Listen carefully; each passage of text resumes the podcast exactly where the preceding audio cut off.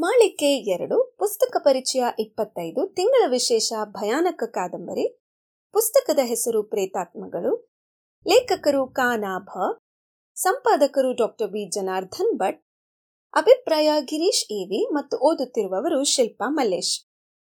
ಅರವತ್ತರ ದಶಕದಲ್ಲಿ ಏಕಾಂಗಿಯಾಗಿ ಲೇಖಕರಾದ ಕಾಸರಗೋಡು ನಾರಾಯಣ ಭಟ್ಟರು ಮಂಗಳೂರಿನ ವೀರಭೂಮಿ ಮಾಸ ಪತ್ರಿಕೆಯೊಂದಕ್ಕೆ ಸರಣಿಯಾಗಿ ಬರೆದಿರುವ ಕಥೆಗಳ ಬೃಹತ್ ಸಂಗ್ರಹ ಇದು.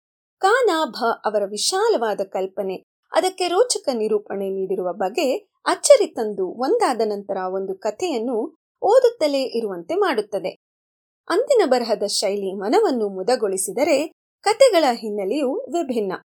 ಸೇಡು ತೀರಿಸುವ ಆಸೆ ಪೂರೈಸದೆ ಉಳಿಯುವ ಪ್ರೇತಾತ್ಮಗಳು ಒಂದೆಡೆಯಾದರೆ ತಮ್ಮ ಗತ ಜನ್ಮದ ಪಾಪಗಳಿಗೆ ಪ್ರಾಯಶ್ಚಿತವಾಗಿ ಇಂದಿನವರಿಗೆ ಬುದ್ಧಿ ಹೇಳಿ ತಮ್ಮವರಿಗೆ ಸರಿದಾರಿ ತೋರಿಸುವ ಪ್ರೇತಾತ್ಮಗಳು ದಕ್ಷಿಣ ಕನ್ನಡದ ಪದ್ಧತಿಗಳ ಸಂಕ್ಷಿಪ್ತ ನೋಟ, ಇಂಗ್ಲಿಷ್ ಹಾರರ್ ತರಹದ ಕೆಲವು ಕಥೆಗಳು, ಒಂದೇ ಎರಡೆ ನಿರಂತರ ಬರಹಗಳ ಧಾರೆ.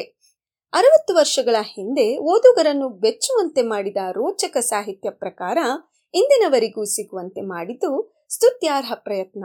ಸಂಗ್ರಹ ಮಾಡಿ ಪುಸ್ತಕವಾಗಿಸಿರುವ ಜನಾರ್ದನ್ ಭಟ್ ಸರ್ ಅವರದು. ಈ ಕೃತಿಯಲ್ಲಿ ದಟ್ಟ ಜೀವನಾನುಭವವಿದೆ, ಪ್ರಾದೇಶಿಕತೆ ಇದೆ.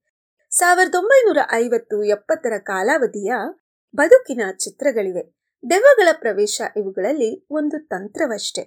ತನಗೆ ದೆವ್ವಗಳ ಅಸ್ತಿತ್ವದಲ್ಲಿ ನಂಬಿಕೆ ಇಲ್ಲವೆಂದು ಕಾನಾಭ ಹೇಳಿದ್ದಾರೆ. ಆದರೆ ಭೂತ ಪ್ರೇತಗಳು ಅವರ ಕತೆಗಳಲ್ಲಿ ಬರುತ್ತವೆ ಅನ್ನುವುದು ಖಂಡಿತ. ಓದುಗರಿಗೆ ನಿರಾಸೆಯಾಗದು ಮಾತ್ರವಲ್ಲ, ಕನ್ನಡದಲ್ಲಿ ಇಷ್ಟು ಒಳ್ಳೆಯ ಪುಸ್ತಕವಿದ್ದು ತಮ್ಮ ಗಮನಕ್ಕೆ ಬಂದಿಲ್ಲವಲ್ಲ ಎಂದು ಅಚ್ಚರಿಯಾದಿತ್ತು.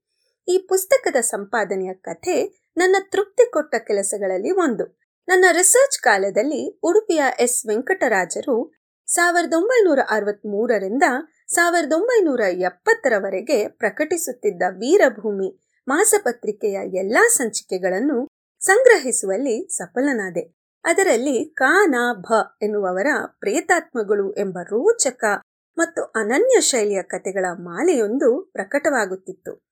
ಈ ಕಾನಾಭ ಅವರು ಆಮೇಲಾಗಲಿ ಮೊದಲಾಗಲಿ ಬರೆದದ್ದು ನನ್ನ ಗಮನದಲ್ಲಿ ಇರಲಿಲ್ಲ. ಪುಣ್ಯಕ್ಕೆ ವೀರಭೂಮಿಯ ಸಂಚಿಕೆಯೊಂದರಲ್ಲಿ ಕಾನಾಭ ಅವರು ಖ್ಯಾತ ಯಕ್ಷಗಾನ ಕಲಾವಿದ ವಿದ್ವಾಂಸ ಶೇಣಿ ಗೋಪಾಲಕೃಷ್ಣ ಭಟ್ಟರ ಮಗ ಎಂಬ ಮಾಹಿತಿ ಇತ್ತು. ಆ ಮಾಹಿತಿಯನ್ನಿಟ್ಟುಕೊಂಡು ಆ ಹೆಸರು ಕಾಸರಗೋಡು ನಾರಾಯಣ ಭಟ್ ಅವರದೆಂದು ಕಂಡು ಹುಡುಕಿ ಅವರನ್ನು ಸಂಪರ್ಕಿಸಿದೆ. ಅವರ ಬಳಿ ಯಾವ ಕಥೆಗಳು ಇರಲಿಲ್ಲ. ನಾನೇ ಸಂಗ್ರಹಿಸಿದ್ದನ್ನು ಪುಸ್ತಕ ರೂಪದಲ್ಲಿ ತರಲು ಅನುಮತಿ ಕೊಡುವಿರಾ ಎಂದು ಕೇಳಿದೆ. ಮೊದಲು ತನಗೆ ಅದರಲ್ಲಿ ಆಸಕ್ತಿ ಇಲ್ಲ ಎಂದರೂ ನಂತರ ಒಪ್ಪಿಗೆ ನೀಡಿದರು. ಈ ಕತೆಗಳ ಹಿನ್ನೆಲೆಯನ್ನು ಬರೆದುಕೊಟ್ಟರು. ಅವರಾಗ ಕೂಡ್ಲು ಹೈಸ್ಕೂಲಿನ ಮುಖ್ಯೋಪಾಧ್ಯಾಯರಾಗಿ ಕೆಲಸ ಮಾಡಿ ನಿವೃತ್ತರಾಗಿ ಕೆಲವು ವರ್ಷಗಳೇ ಕಳೆದಿದ್ದವು. ಅವರಿಗೆ ವಯೋಸಹಜ ಅನಾರೋಗ್ಯ ಇತ್ತು.